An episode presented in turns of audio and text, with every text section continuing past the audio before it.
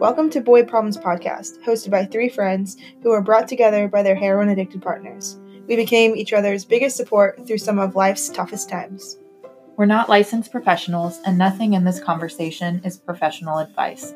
But we hope our stories offer a glimpse into how these issues weave into our everyday lives. You're not alone, we can all get through it together.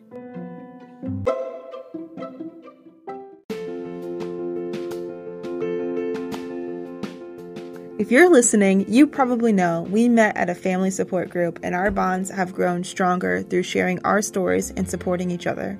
When we think about the thing that's helped us most, it's that. So, we'd like to extend that community to you. If you're feeling like no one understands what you're dealing with, or you're looking for a community of like minded individuals, consider joining us for our virtual support group. For details, visit recovering2.com.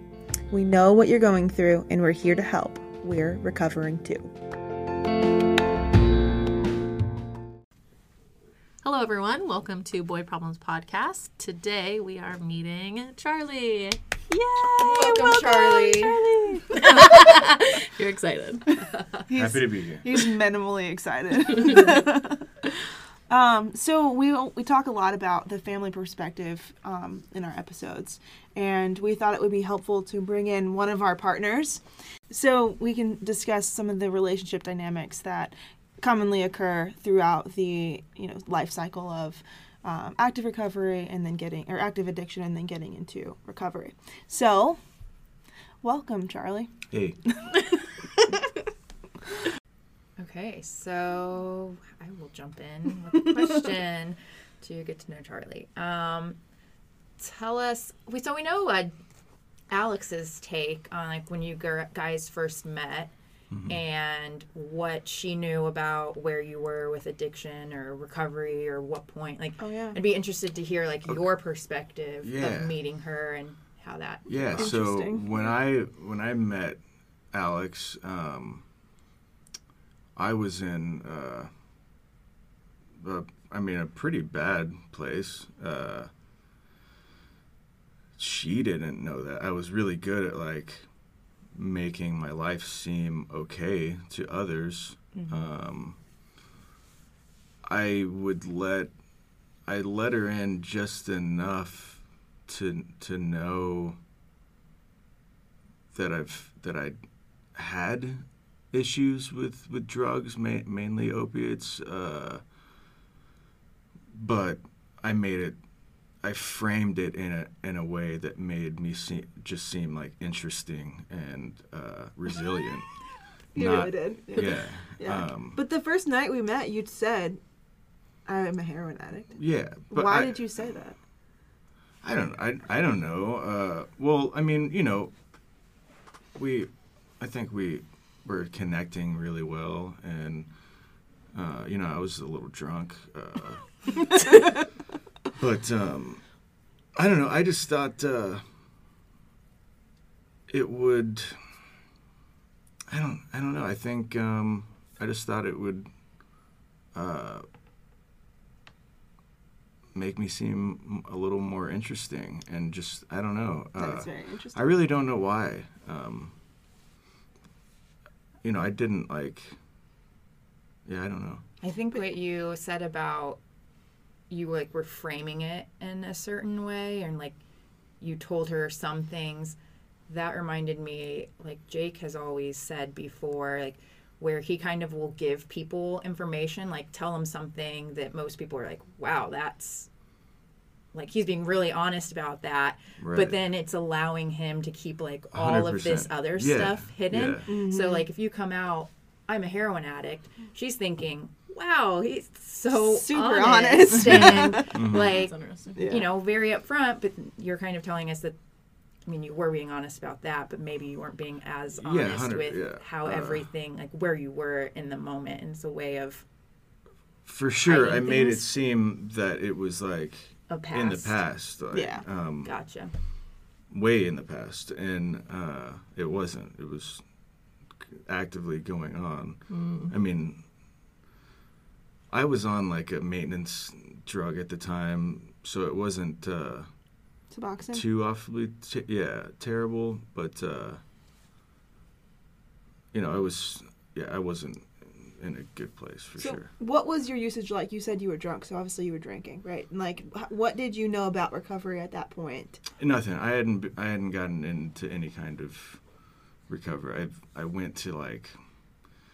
I've failed a drug test in the army like years before that, and I had to do like some classes. I, I guess what I would know now is like an IOP, uh, Which is like an intensive outpatient just program. like a yeah. three night a week kind of thing. yeah. and I would just watch like Pacers games on my phone during it. So I mean, it, I didn't So take you it weren't seriously very at the time. invested in. No, I didn't. that- I didn't want to be there. It was yeah, a Yeah, box just to like check off checking off the box. Mm-hmm. for sure. Um, So then, at what point did you want to be in recovery? How did how did you get from? oh God, I don't know. Years later, after that, um, After you met Alex. Mm-hmm. yeah, after enough like chaos and and lies and like pain. Uh, I mean, it wasn't like I was in denial about like having a, an issue with drugs or drinking. I knew that for a long time. I just didn't want to do anything about it um, until I think it took like really damaging someone else to make me consider uh, doing something about it. Because I was like kind of framed it in my mind as like my own problem and like what's the big deal? You know th- my, my friends friends would like say stuff every once in a while but uh i just feel like i don't um why do you can't i'm not hurting you so Mm-hmm. what's what's the issue? It wasn't until like i had to like live with someone and like lie all the time and uh, like hurt them over and over again um, before actually getting better was even like a an option in my mind. So interesting to That hear you say that. Yeah. Yeah. So would you say that it was the time, like the, um, like after that six months when you were in barber school, and then when I kind of caught you? I think the first uh, time, but I was just so naive and I didn't really know how what how what to do was when I went into like inpatient at the VA for like oh a yeah, week. that's right. Yeah. when we f- when we, We like, had to postpone our marriage for the first the, Yeah. that, that time. Uh, but I was just like so. I had no idea what to do. I I think I ended up like meeting someone there and doing more drugs like as soon as I got out. Mm-hmm. But I like that was the first time that I like really felt like I really need to get better and this is not fun and I'm hurting someone else. Uh, so yeah, but it you know it took a lot more time after that. Mm-hmm. And we had periods where like life was good for a little while. Uh, I had almost I think I think I went like a year without doing any hard drugs. Uh, right after we got married, um, Mm-hmm. but I was never. I don't know. I was never like actively working on myself or anything. And that whole time I was on Suboxone. I was I was on that for like four years, I think. Uh, In smoking weed. three years. Yeah, and I was smoking weed and drinking, and Yeah. um, Yeah. but I was like maintaining, and I, I, you know, I didn't, I never drank that much, and I never like, I don't know. So you were maintaining. I can't remember then. What was the catalyst that brought him into inpatient? than when we all met. So he got Was that- off of Suboxone. Yeah, so it, it was, was- like the V. He was at a, in a program at the VA, and they were trying trying to taper him off of Suboxone, and so that was a few years after we were married. I mean, Mm-hmm. most of our relationship was that. Like I was just used to him like being on Suboxone, smoking weed, and things to me felt pretty normal. It was just like, most people smoke weed and you know drink and stuff, so it wasn't like a huge deal. I mean, he was moody, moodier than most people that I knew, but I didn't attribute that necessarily. I kind of it, again was like, oh, he's just kind of interesting and like That's his personality. it's his personality. He's like, I don't know. A little rough around the edges. Yeah. is all. So And you uh, didn't know what Suboxone was. You so you didn't know how mean- he should or shouldn't be using it. I mean, I knew what it was. I mean, and he wasn't misusing Suboxone. It was just that he was on it for a really long time. I had no idea what would happen afterwards, right? Like, so I didn't realize how dependent he was on that. Um, so when they started tapering him, you know, there were little things like his moods were really bad, and like, you know, that time coming off of Suboxone is difficult, but we didn't know anything, and he wasn't in recovery at all. And so I just kind of thought, like, he's getting off of a medicine, like, he's being treated by doctors. This will be fine. Like, they know what, what, what to do. And so, um, that was happening around, it was like the end of the year. This is like, what, 2012?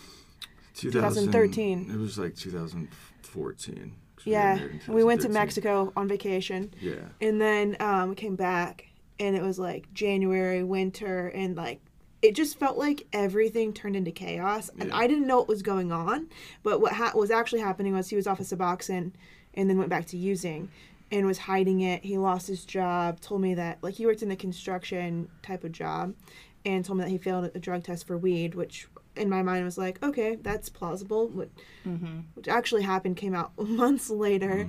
He was like caught using um, on a job site with the owner's son or some shit like that. Well, the, yeah, it was the superintendent of the of the job site's son. son. Yeah. We were, were, yeah, we were like, So all this was happening. It was about six and- months. And he was like using a bunch, and I'm feeling like my life is falling apart, and I don't know sense. what's going on. This was the first time we had been together, and he was like in active addiction, and so I was like, "What? What have I done? Like, what is happening?" It was so confusing because it was just out of nowhere and it was just so different and so then um, one day it was in the summer i got um i checked the mail and there was like a a repossession no it was no, a, it was, a, so a, it was pawn, a pawn shop, shop. Uh, I had pawned, I had like pawned and repawned my my drill after I got fired from that construction job while I Mm-hmm. was in uh, barber school uh, to to get high, and then I'd like. S-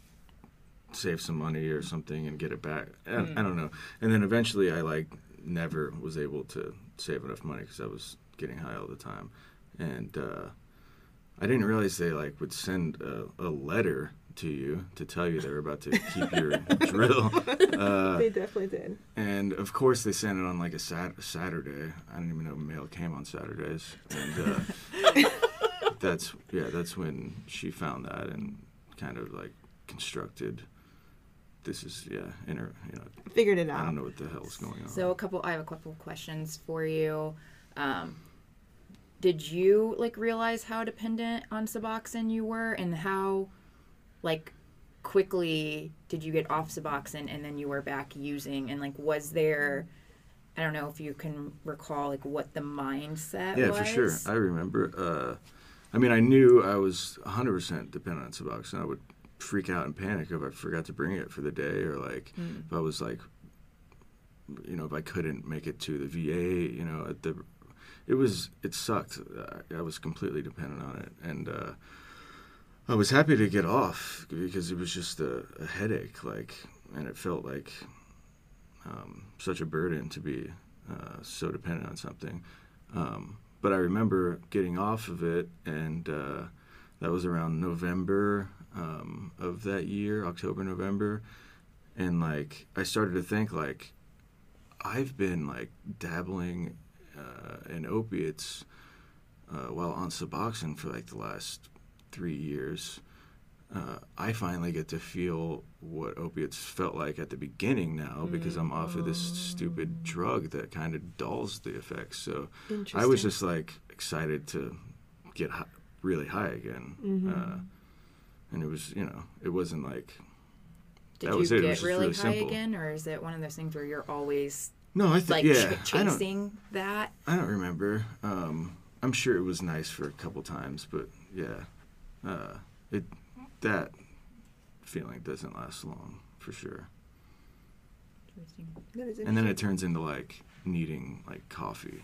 Like it's just like Need it all the I really need to get high to get through this day, and then and then you start to get to like the physical uh, side effects, and then you're completely trapped. But So do you remember when she found the letter when she confronted you, like how you felt? Like did your mind want to immediately lie or did you want to come clean?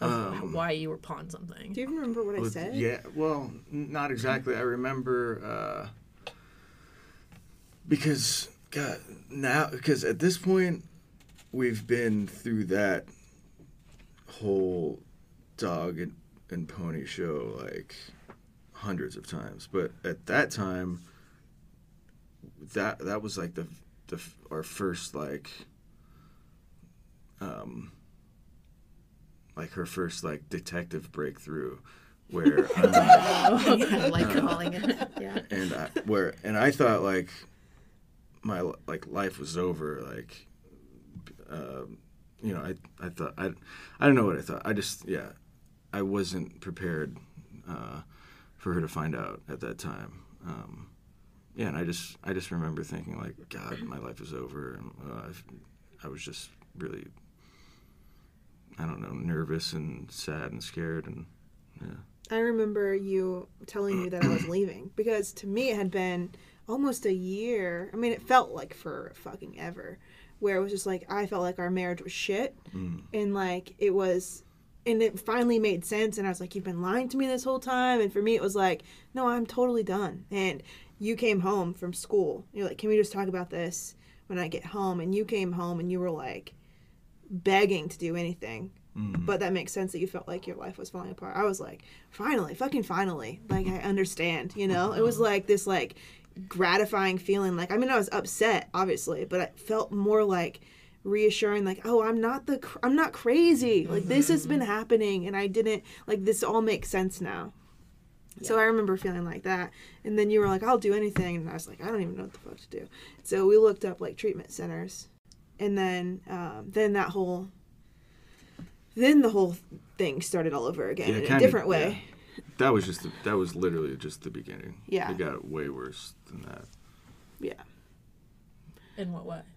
Like was using. You go to the treatment center, and I'm thinking that, okay, like life's gonna be better. Like I was like, he's gonna do this, and we're it's gonna like things are getting better. You know, like that was my mentality. And he also said, please stay. Please, like, he kind of said that, like, I'll do whatever, please stay. And so I was like, okay, he's committed to this. So we go to the treatment center, and he gets into his uh, initial group, and I'm starting to go into these groups. Like, there's like family things, and so I'm going like twice a week. There, well, once a week, there's like a family like lecture, and then there's like you go into their group and you get to know their group and stuff, which was really uncomfortable for me. I'd never been in anything like that before. So it's just this whole time of like different stuff and like that's when I first started learning about like addiction as a disease and like all of these things. But that so I thought, okay, things are getting to be better. Like he's trying. I thought that too. I I like went there and was like uh inspired to like make a change and I thought, you know, this was all going to be sorted out. I just had no idea how hard that would be. Like I didn't know how much actual work that that actually meant. Like it wasn't just going to be like a a, a movie montage and then like life was good again. Mm-hmm. Uh, so And I and I remember that's when because you got in the same group as Steve, mm-hmm. and I remember you two, or at least Steve told me that you guys were down for smoking. You didn't want to stop smoking and drinking mm-hmm. weed, but you were fine to kind of stop the other things. And I remember I remember that. you two were texting one night, and you had texted him like, "My wife's dipping out," which I remember that because I was like. Who says dip out? Like I didn't, I had never heard that. and uh, I was like, "Oh man, should I be leaving?" Because so that's how I first kind of knew you. So I knew at that point I hadn't gone to any group meetings that I wanted to find you Oh, and figure out like what was well, I don't on. remember any of that, but that's Yeah, that you you said Alex was leaving, and so I wanted to get with you. I was so close at that point. So then you're you're in treatment for a, a few weeks, maybe just two. And I remember they had had these conversations. So Steve had also liked going to concerts and Oh, mm-hmm. drinking at concerts and things. And we were going to a music festival that we had gone to a few times. And I um, remember you agreeing, like we had had this discussion in your group. Where it was mm-hmm. like, how are how are you going to you know, get through this because it's a heavy drug environment. And mm-hmm. every time we'd been there previously, we'd, you know, do things. And so it was like, it was, you know, I was concerned um, about how it was going to go. And you were like, I can do it 100%, 100% sober. It's fine. And I said I would do that too. We get there within an 30 minutes No, like 15 minutes. Like yeah. he's drinking instantly it was just and i was like oh shit okay so then there were these stages of the weekend for me that was like okay well he's just drinking so that's okay. And i could rationalize that in my head like mm-hmm. okay I, I understand. He's just gonna drink and you know this is weird and it's awkward. And then it got like I could uh, like for the first time see the addiction take over. And it was like then it went from that to smoking and then it went from that to like trying to find other illicit drugs from other people at the at the festival. And then it gets into this thing of like making other people do these drugs with you. And it was like all of these stages and I was just like that's when I really realized that like he has no control over this like was that mm. weekend Remember, we did so much Molly. You, like you were like force it down. Like you just wanted other people to do it too, and I did so much that I was like sick for like three days after we got home. Mm. Like sick. like jeez. it was really bad. But that's what the first time I realized that he has zero control over this, and he's not thinking about anyone but himself. Because I I remember saying like. I don't feel good. I don't want to do this. And but it was that environment and he was like wanted other people to participate, I think, to make it I don't know why, but it was that's like my view of it. And that's the first time I that I realized kind of what was going on. Like I'd seen it like that and after learning a little bit about addiction prior to going to that. So then from then you went back to treatment, right? And how Did you have to go through detox at all? Have you? No, I've No. never Detox? went through a detox. only in jail? Yeah. Like Never you've went through a detoxed on medical your own. You've never detox. been in No. a yeah, medical no, I've never been- facility. no, I've always How gone do you to like. detox on your own? Do you just feel like shit for Um, like days? I'm just like- how do you make it through? I'm I've been really kind of just lucky that I've never like I've I've never fully like gone like jumped like dived headfirst into the whole lifestyle of getting high every every single day for months. Somehow I've always been like do it for like a week and then I'll stop. Like I'll just uh, uh, feel like shit for a couple days, and then uh, it, it's always like I've always just dabbled. Um, I, but I've like heavily dabbled, and these are things that even dabbling uh, can be super dangerous. Uh, so yeah, I've I've just, and that's only because I've just try. I'm trying to like survive this relationship if it was just me, I uh, this whole story would be completely different. I honestly don't think I'd be alive, but uh, so I've just been lucky that I've I've wanted this relationship to work like just enough that I haven't completely like gone headfirst into it. Um, I've always kind of like tried to have both. Mm. Um, Makes sense. Yeah. Mm-hmm.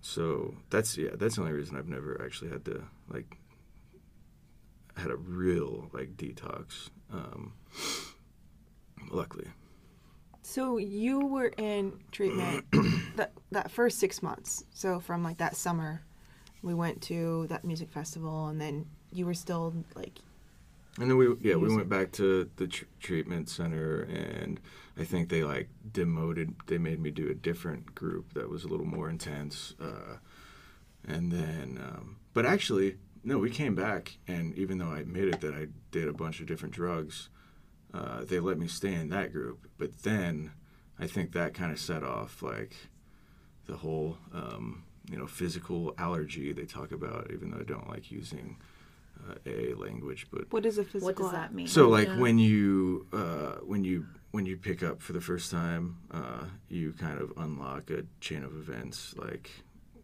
where you can't really stop. Even if like you can stop for a week, you've like opened uh, Pandora's box, reopened, um, Interesting. which I kind of did, and I think I failed another drug test for for opiates, and then then they put me in a more intense uh, program, uh, which I liked. It was it, it was good too, and I again I felt like inspired and and felt like I could uh, get through it. Um, and then you know I graduated that, and I think I immediately failed another. job. I don't know. It that was like the beginning of just kind of like a roller coaster. yeah, hundred percent. Like just merry-go-round of two two months doing well, you know, holding on for six months, you know, uh, but then like slipping back. Maybe no one finds out about that one, and and you get through it, but then eventually it just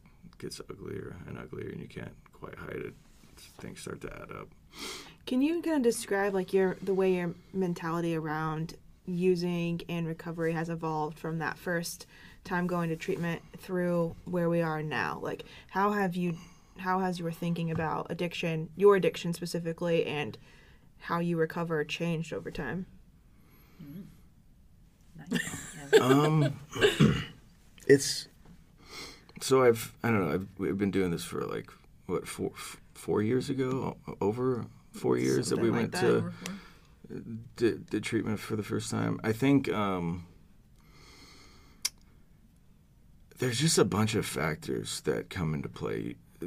Eventually, you acquire enough like time sober that you start to realize that you can do it. So it's like breaking that um, that mental barrier of just at least knowing there's a possibility. Uh, and then you also kind of just age and grow up and stop looking for s- so many easy uh, you know shortcuts and start to value other things and uh, so that's a factor and then um, you stop looking at it as like because i would like something would happen i would dive headfirst into recovery again and and it's you think of it as like this um it just feels way too easy and like things are really good and you just don't mentally prepare yourself for the hard part but that that hard part happens so many times and you and you fuck up so many times that you know th- these past times that that I've gone through it I've just you look at at it as more of like a marathon instead of a sprint and you start to value the the work you've put in um, uh, stop like thinking that you have to do some kind of um, 180 like drastic change like maybe you just need to adjust course a little bit you know uh, i don't know. It's been such a like long weird like journey that it's hard to put into words completely how how it's changed because I don't know, there's just a bunch of factors that go into it. When you say the um, the hard part, what are the hard parts for you? Or like, what what does that mean? just getting a craving, like having to get honest about not uh, th- having to get honest about things not being perfect. Uh, Like before, did you like find yourself just ignoring it? Yeah, you or ignore like it. not You like not it. admitting to Mhm. yourself or admitting to other people, and now you're more likely to well, be honest or I don't, and that's the thing. I don't even know if I'm more likely to be honest. I just don't have. I just have. I've just acquired more coping mechanisms. Oh, okay. uh, Health, you know, healthy coping mechanisms, and I've become a little bit more resilient. Uh, and valued the serenity and calmness that um, that we've been accustomed to for you know at least for a while now. Um, what was that question again? what are the hard parts? What were the The- hard so parts? yeah, the hard parts would be like Dealing just the cravings. dealing with the craving and and kind of pushing it aside and and uh, maybe uh, life not cont- because once you get sober after like a really tumultuous time life like skyrockets and it's like it's like going back to the gym after not being going for a year. Like you get a lot stronger really quickly and it's really fun. But then once you hit like kind of a plateau uh, and these and all these like amazing gains stop happening um, it's really easy to give up because it's like not as fun anymore. And so that's Yeah. Not kind of seeing like the rewards as frequently. Yeah. exactly yeah That's an interesting way to put it. Mm-hmm. Yeah. Mm-hmm. So can you feel a relapse coming? Um, no, honestly, it like I used to think I could, but uh, it's just like so like tricky and insidious that yeah, it's h- I don't I don't know I don't think I can. I used to I really used to think I can could, but after the fact, like after a relapse, can you then look back can look and back, be like, for oh, this is where the train started going off the tracks Yeah. and now and then you see definitely objectively you can look back and see and and see like where things were obviously like changing but when you're in it not really. It's really hard to to see it while you're in it. Um, So what would you say are things that like Alex has done to like help support you during these times? Or what are like if for loved ones who are like, "Oh, how will I know if my loved one is going to relapse? Like if they don't even know it?" Like mm-hmm. I could see how that could create Yeah. a lot of anxiety. I don't know, do you have any advice for those of us trying to support people yeah um honestly it's like just do less like d- don't like hang on to every um every little thing that goes wrong or every good thing that goes right uh because it just I don't I just don't think other people are much of a factor. I mean, as long as you're not like actively creating problems, like which I don't think you guys do at all. You guys are great people. Uh, um, I think just like stepping back a little bit and, and letting letting things happen and just being okay with with the results uh, because you just can't you can't control what happens with the other person. You can't even like. Yeah, I think the most support. I think the most sup- helpful thing is just like, beca- is her becoming less like codependent and like l- less being less affected by my like changing moods and um, her just working on herself. And uh, I think what what happens is it kind of just makes me want to work on myself to keep up uh, instead of like trying to like run away because she's you know micromanaging or like keeping tabs on you know uh, you didn't go to that meeting uh, last week or you didn't want to like talk to me about that meeting t- tonight uh, like Which I was like that at one point. yeah but but it's like i mean of course you are like It's from a good. how can you not be Yeah. yeah yeah.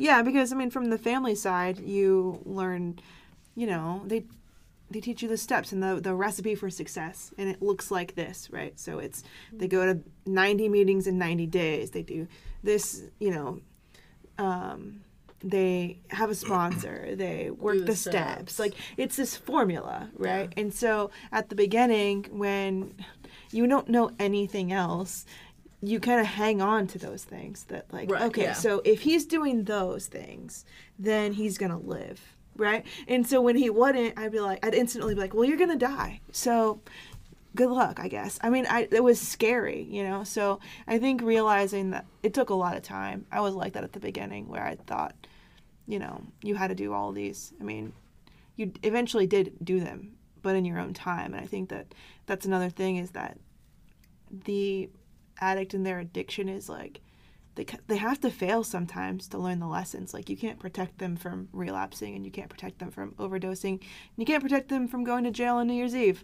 So I mean, it's just you have to. I mean, I think yeah. When I realized that, it helped me a lot too. Like I was happier as a person mm-hmm. because I wasn't like looking. My moods weren't regulate, were regulated by what he was and what was not doing. So it's interesting that you said that that's what helped you the most too, because it helped me the most. Well, I have a question for you, Alex. Since um, he said that he doesn't know when a relapse is coming, how does that make you feel for your future? So again, it's like separating. It's that like mental separation of he's his own person, and I'm my own person. And if he decides he wants to fuck up our family and make those decisions, then that leaves me with a set of decisions, right? So it's I can't control that. There's nothing I can do to prevent it. I can't. There's literally nothing. We've. I mean, I believe me, thought about everything, Tried tried it all. everything. Um, so for me, it's that mental like, um, just I guess like blanket that it's like I can I have choices, and I, there was a point when I thought I didn't. Like I'm in this marriage, and this is all happening to me, and it's like it's not. I'm choosing to be here. So for me, it's like okay, well that while that would suck if he went off the deep end and things got really bad, you know I can leave. It doesn't have to be my life. And so that's what kind of gives me that assurance is that I'm my own person and I can choose to live my life differently and he can choose to live his life the way he wants to. And if those things don't aren't compatible, then it, while it's sad, they're not compatible and we can go our own ways and do our own things. So, it's not a perfect, I don't know. It's not like there's nothing that like I mean, it, and even that is hard because there are still things that are like you know, I'm pregnant now and there's a kid on the way and it's like, well, that changes my options too. And mm-hmm. And so it's I don't know, I think it changes like it's just this whole thing like he said it's a journey and it evolves for both of us, I think. And for me now, knowing that I'm going to be a mom and there's going to be someone else that I don't want exposed to these things, like that could be potentially harmful. You know, I used to get mad when he would take our dog to buy drugs, and it's like, well, he'd drive in the car with our dog, and I, uh, it's like the same. You know, you have to think about a child, like a, an actual That life. happened one time. Okay, but I got mad. Steve said he would bring even our more kids mad. to yeah, I mean, it, the, what do you think you would? For sure. I mean, if I was in that, Yeah, That if like in that state of mind. and that's what he That said would- today that that's like so illuminating i think it's like a really good point to pick up is that it's 100% selfish and he said like he wanted this relationship but sometimes not enough to not use like it, our relationship has never been something where he's like well i'm not going to use if it's in his mind. It's the catalyst that's like i want to get better but it's never the thing that says i'm not going to do it right? So it's the thing that says i want to stop now and, and, and be well. So what about to the people who say, um, Charlie, you got clean for out, or he didn't get clean for me, or the kid is gonna keep him clean? Like thoughts i think that's on bullshit yeah, I'm under agree, no uh, yeah. like illusion that uh, a baby is gonna keep me sober. Um, I might have thought that like four years ago, Right. uh, but I've just like I've had so many like letdowns now. Um, I've seen the, what what doesn't work so many times that I'm just uh, I feel at least savvy enough to like say that for sure nothing else no matter how bad I want it, is going to keep me from getting high. Um, yeah, it's it's an internal uh, thing, and it's hard to put into words. I think But there I can some. concretely say that, yeah, a, ch- a child.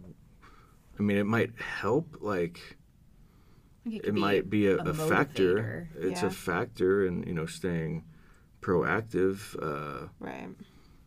but um, yeah, it's. I'm not going to be like.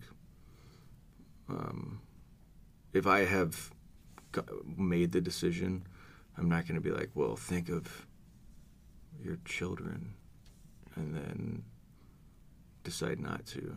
Like that's not. It just doesn't work that way. And I think that's something that people don't always realize because you hear so often people say like, but they have kids or a wife or mm-hmm. like they great have this great job and all these things. Like, aren't how can they not think about those things? And it's hard for non-addicts, I think, to Yeah. wrap their minds around that. But I mean, it's like the addiction, the addictive brain. Like it has its own agenda, which is mm-hmm. for you to use, and so none of those things matter. I think it's hard. It's that I like. I know, like you have lost a job and jobs and things because of your addiction, and I know that. I know that afterwards that hurts, right? And it feels like this failure and then it's motivating to get into recovery because you're like I don't want to live that life anymore, right? The opposite of what happened is sort of wanting the opposite of what's happening is sort of the motivation to do the work to get clean. And I think that that a big well, from my perspective, a big piece of of Charlie's growth has been that desire, that motivation to want to be to do better and to want to keep these things that he cherishes. But what I was saying is none of those things have ever stopped him. Once it's in his mind and once it's he's on that track, none of those things have stopped him from using. But I do see those things being the motivation to trying to not do that again. And I think I think it's important to distinguish the two mindsets. We talk about it a lot. Like there's the addictive brain, right, that kind of takes over, and then there's the person who's making in control of their own decisions. And um, I don't know. So I, I kind of look at it like that too, and it sort of helps a little bit. But I don't know. Interesting. So a, qu- a question. Um, when you know opiates right now, or just I guess always, are so dangerous, like out on the street. Like, does dying not? Is that not enough to stop you from doing the drugs? Uh, it is now. I mean, it's uh, it didn't used to be. Um, I, u- I, I don't know. I just had there's just been so many people that I know now that have died that uh, Off of like one use, like going back out. that it's and myself, you know, I've overdosed uh, a few times now, and so um, that I mean, that definitely s- stops me from from going back to it. Uh, yeah, I'll say an interesting thing, thing that Steve told me at the beginning of his recovery is that when uh, when he would hear that a drug dealer had um, a batch, or I don't even know what you call it, a batch um, of drugs, and they found out that somebody overdosed on it, like even if that person died, like that dealer would have a line at his door because they wouldn't they wouldn't overdose that addict Yeah. wouldn't overdose they would and that he knew that it was good stuff Interesting. which i always thought like what thinks that like that is just not Yeah, it's like you're chasing that high, and it's like, oh, well, maybe I'll feel that first the way I did that first time again. yeah. Is that real? Um, I hear that. Is that I don't know. I mean, I don't like know. I'm not like plugged in to a world of other like addicts like that are actively using. Um, I kind of like have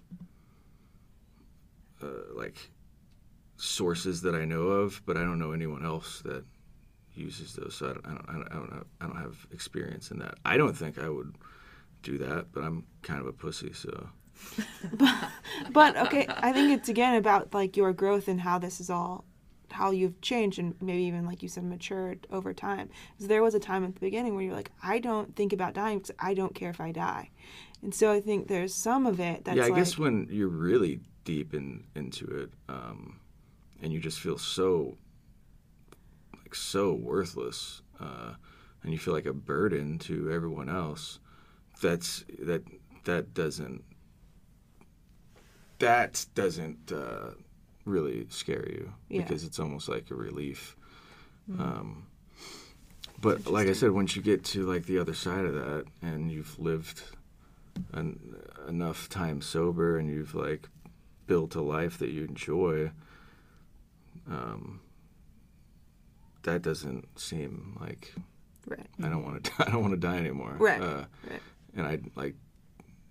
Yeah, I definitely don't want to die. So. And then, like, I also, you know, I used to think that I was like smarter than everyone else. Mm-hmm. Everyone thinks like they're different. Uh, He used to tell me like, but I use I like because he would IV these drugs, Mm-hmm. and I would say like, well, people die. He's like, well, I, I do it smart. I do it the smart way. It's like, Yeah. well, oh, well, well, what the fuck is the smart way? Yeah. I thought I was yeah, I thought I was super smart about Yeah. it. And um you know, it, it only took like 35 to like 50 people that I know dying and uh like so- overdosing fr- from like one bump uh to finally convince me like it it's literally uh just um it's uh what what's the phrase I'm looking for? A matter of time. Uh, Oh. like it's just like you for sure are going to die. Mm-hmm. W- At least with the stuff that's you know that's out there right now. Mm-hmm. Yeah. So Um, you mentioned growth and knowing like what we know about your story. Um, I think like when there was a period of time when you would relapse and you wouldn't like tell Alex about it, or it would eventually come out like she would find. Um, so like lying around that, but now like more recently, it's been you've been in place where like you relapse and then immediately like come clean about it and i'm just curious selfishly i'm curious Yeah. because that was all that's always been the struggle that i've had with jake where it was like i'm less mad about the relapse than i am about you lying about it for Mm-hmm. three weeks like if you would just relapse and then tell me immediately like that would save so much headache I mean, and pain uh, to be fair, like I, I don't like relapse and like immediately run and tell her. I like. It's a little easier to pry it out of me now. Like I don't try as hard to, uh, to keep it. Um, like if, if she accuses me of like being high, like I might say, might deny it for like two or three uh accusals, you know. But uh, It takes like a minute. Yeah, it's, it's, like these days I'm just like I'm, you know, I'm, I'm not gonna. what changed like you just got tired Well- of it now or it's like oh she knows and I think, um, th- you know, the fear used to be like, well, if she finds out, she's for sure going to leave me. So now it's like, okay, I can, I know I can be honest and we can figure out, we can figure this out. If, if she leaves, then, I mean, she probably should anyway. So it's, it's not like this it's not as like scary. It's just not as scary as it used to be, I guess. Uh, we've been through it a bunch, yeah, and I've been pretty reasonable a lot of the time. for like- sure. But also, I've been able to be that way because of the choices you make after a relapse, too. It's not just that I'm like, relapse and everything will be fine. But it's, you know, he relapses and then gets and, and decides. Like, you have that opportunity to decide, like, do you want to keep using or do you want to get well again? And you decide to do the work to be. To, to be healthy again. And mm-hmm. so I mean, if you were to decide the other thing and keep using, we've had that happen before too. Mm-hmm. And I did leave, and you know, it took three days for you to end up in jail. Right. But it's so I think it's been it's been again it's like an, an evolution. Like mm-hmm. he grow he changes and matures. I change and mature. That that we learn from we each learn from our side of the experience and we get smarter about it, you know, and so that's been helpful too. It's, Right. it's that's what's helped me be able to be like that is to, for him to say, you know, like last winter, you know, you relapsed uh, on Christmas. I've talked about that where you had overdosed in the bathroom, basically, um, which was really hard. But it, I mean, it was. I didn't realize you'd been using for a couple weeks at that point, like on and off. And so to me, it's like Christmas Day, and we have 30 people coming over to our house, and the paramedics are here, and it's just like Jesus. Um, but all of that hit me on that day. But immediately, you said, "Well, I think I need more. Like, I need to go to a halfway house," and you called, and you got that all set up. Now, within like an hour, right? And so it was easier for me to like just relax and knowing that again he's making this choice. Like now it's going to be hard because we're not going to live together. And i was upset about that. And i was mad about just the situation. But when i know that he wants to work to get well it takes pressure off of me to like of me being the one that is trying to make him want to be well does that make sense? Mm-hmm. So when he takes ownership of himself it makes it easier for me to be like okay i don't have to worry about that even though i'm probably going to worry on my own about it but i don't know. So that helps. I mean i think that's why this has we've been able to maintain our relationship through the pattern of relapse. It's because it's all it's been like that's been the consistent thing. So i don't know if that's helpful or not but I just think over the years it's been interesting to see you, Alex, because it's whenever you relapse Charlie, it's like, okay, and I'm going to make this very simple. You're like, okay, well, now he's going to go to one meeting a week. Mm-hmm. And then he relapsed again. Okay, we talked and he's going to do 2 mm-hmm. So it was always a very minimal kind of thing that he, he would always say that he would do one more thing that would make you Yeah. feel more mm-hmm. comfortable, that it was more in the direction of recovery. Um, because there were a couple times I'm like, man, what else can he do? Like, cause Yeah, me um, and so it was always, but you mean you always were very positive on okay, if he adds this sixth meeting, like you know that that's maybe going to get him on the right path. That, that was always just so interesting to me Yeah. that you were never just like f it, like i mean i was Yeah, me too. Very interesting. I- I- I'm not- But it, one of the things that I learned, and I don't know who said this, but it was, you know, you had gone, you had tried a halfway house before, and that didn't work out. You relapsed and got went like fucking went missing again, like, and it was just this whole thing in jail and all that.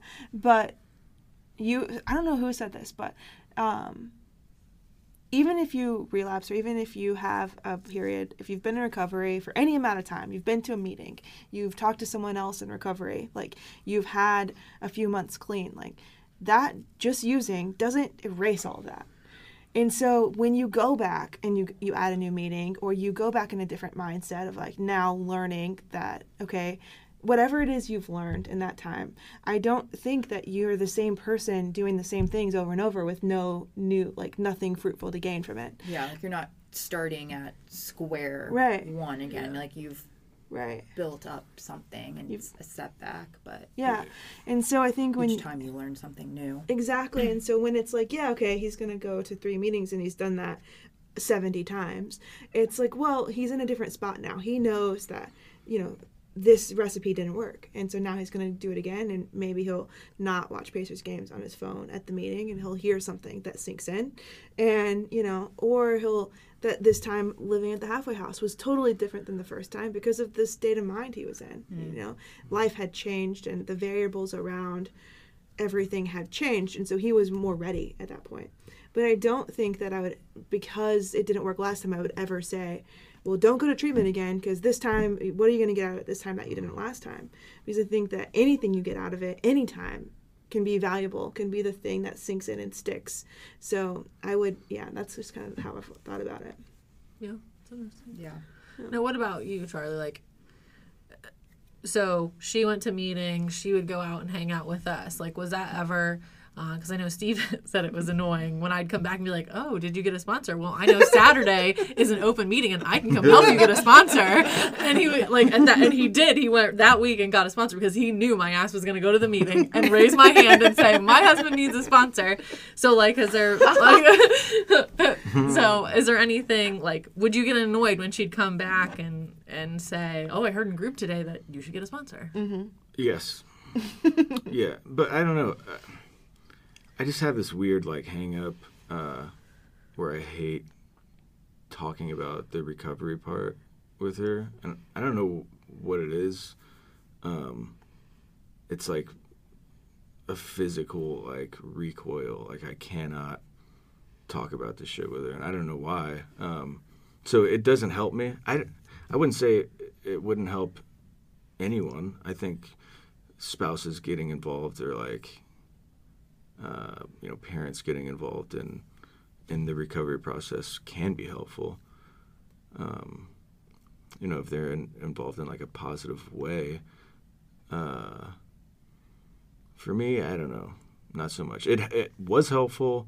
Um, her getting involved with like you guys, uh, I think that's been like immeasurably helpful. Just having someone uh, that she can bounce all this stuff off of. Uh, that's not me, like because I don't know. You need an outlet that's not the person you're like having issues with. Uh, so, so, I think yeah. it was helpful for me to like just to know like even though he wasn't receptive to like me coming home and being like so so and so did this like you should try that me knowing what other people were doing would help me call bullshit right? So it helped Yeah. me stay in touch with like okay well this is what that kind of looks like and this person has a lot of clean time and they're not doing the things that he's you know I, it would help me like have a sense of reality that i didn't have in those like eight months leading up to getting into treatment the first time when i just thought my world was like crumbling around me. It's it's it's prevented that like so i can kind of i don't know. So i would encourage you as a family member or spouse to to to still do all those things even if your spouse doesn't want to talk to you about it or hear it.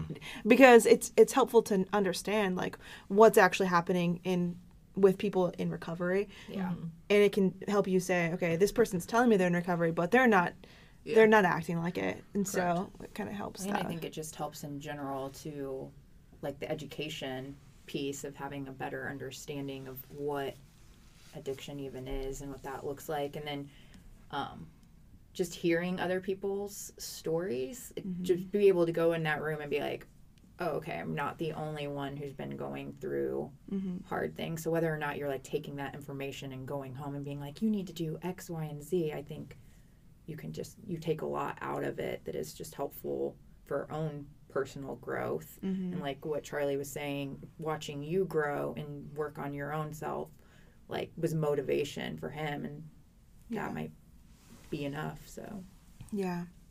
So I think you know our audience is this is always a target towards families, and a last like question I hope that you can answer. Um, when has your family, not just me, but people you love, your friends, your family, like throughout your addiction, when have what have they done to be most supportive to you? Like what have been the things that you're like, oh, that really helps me?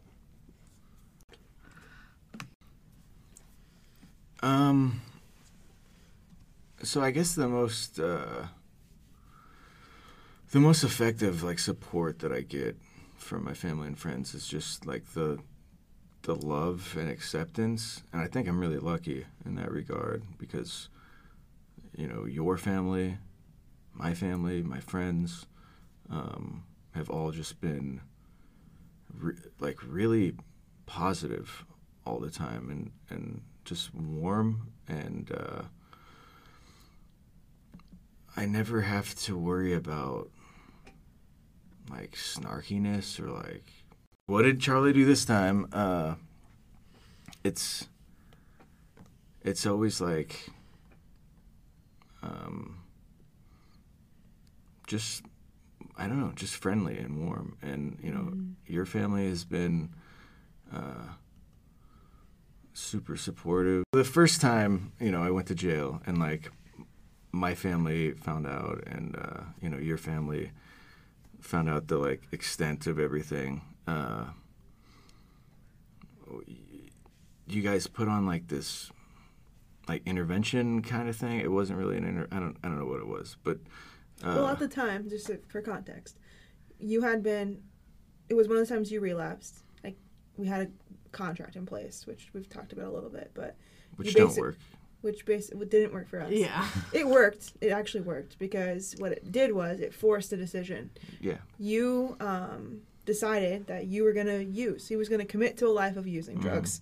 That's literally what he said when he left. And I was like, okay, well, I'm not going to be with you because I don't want that life. And so we left, and it was like we, we were separating at that point. It was it was a solid decision of like go live your drug life, and I'm going to live my life not n- without that. And you were like, I thought you were like staying in the car. It lasted like three days, and you had committed. You said like I'm gonna do drugs, and I was like, well, that's never happened before, so it freaked me out. So I called your family, and I told your uncle what was going on, and you were also like really hard to reason with. Like you were just like, I don't know, you weren't yourself at all. And so I remember calling Elise and saying like, "Hey, this is going on." You came over. We met in a grocery store parking lot to get your keys because I like didn't. I didn't know like what you were capable of doing at that point because I just didn't recognize you as a person. So I was I got the keys to our apartment so you couldn't take any of our stuff and sell it because I honestly had no idea how you were going to get money.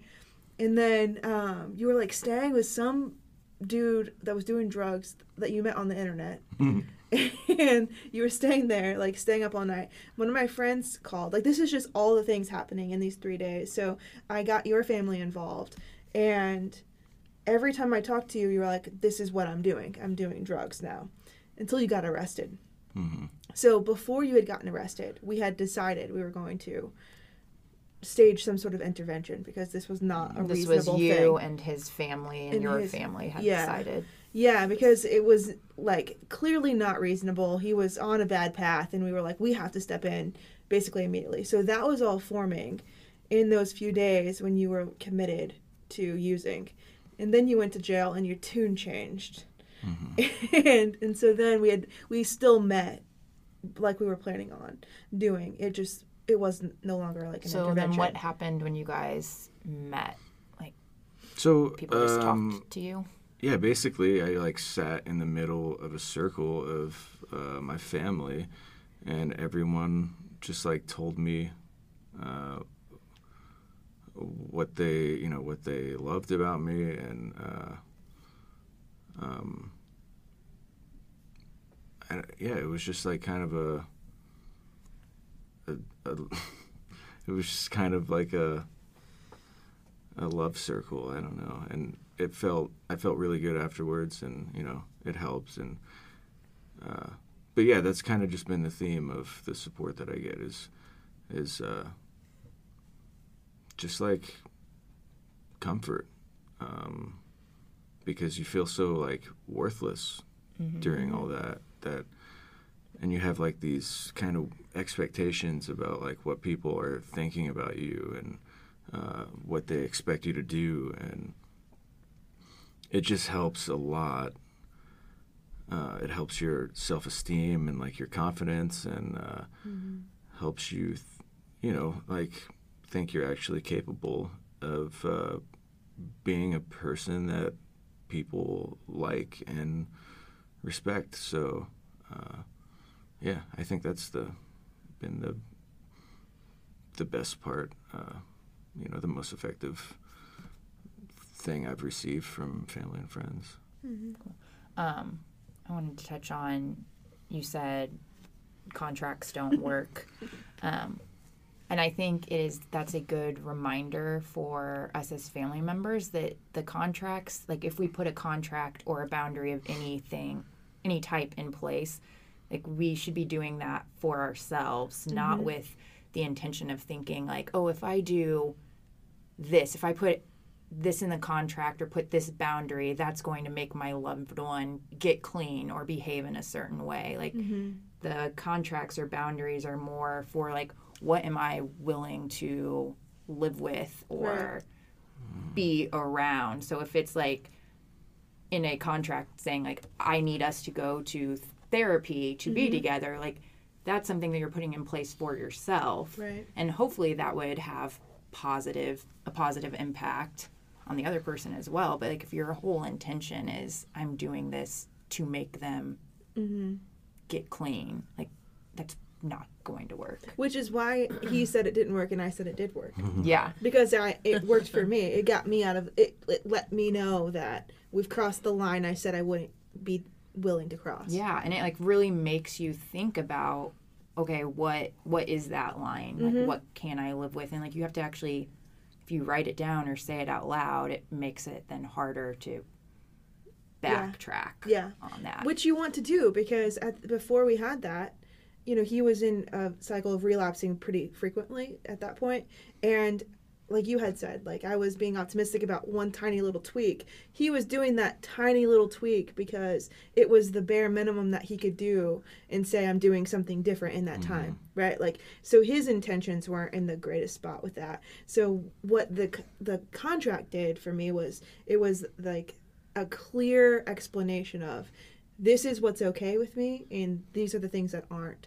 So we can stop playing your game because we were playing his game yeah. for a long time. It, it- you were controlling the narrative of everything happening. Sure, I had choices, but I really didn't have a set like I things were again were happening to me versus like me mm. understanding and like being able to say it's because they're so good at saying like the manipulative things like the things you want to hear and like yeah i'm gonna go to one more meeting and yeah maybe he was actually at that meeting or maybe he was in the parking lot of that meeting Right. right which has happened before Right. so i think the contract in a time when when when things are just kind of confusing it's it helps ground you mm-hmm. because it can feel very chaotic and so to say you have to go to three meetings maybe it is you have to go to a number of meetings for whatever reason or you can't fail a drug test in our home or whatever the things are it helps keep you grounded to reality. Like they can't talk you out of that yeah. you know? So that's what it did for me. And it and it escalated things and it made me like gave me the opportunity without him around because he left because that was in the contract. I had those days to to really think about like do i want to do this? Like i could separate myself from that chaos and decide what was best for me. And then it forced him to do whatever he was going to do. And in that time you know he could have decided to go into treatment or something but he didn't. And so i think that it was super helpful. I think it was a turning point definitely for me. I don't know if it i mean it was for you too because it was your first time going to jail and like having a serious consequence. Mm-hmm. So so i think contracts can be valuable for sure but do you think it's interesting that we both had opposite answers on their effectiveness Yeah, I guess you know the the way you describe it. You know, my. Uh, I guess I just didn't understand the intent.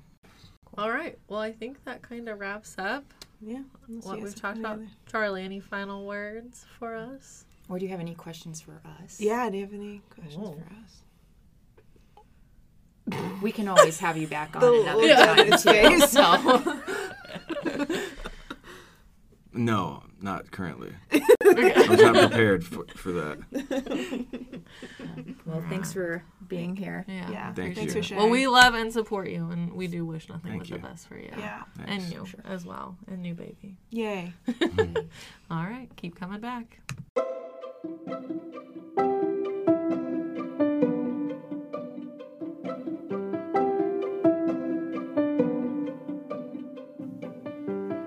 Thanks for tuning in to Boy Problems Podcast. If you enjoyed today's discussion, be sure to rate, review, and subscribe to this episode. Find us on social media, and if you have questions or ideas for topics, email us at hello at boyproblemspod.com.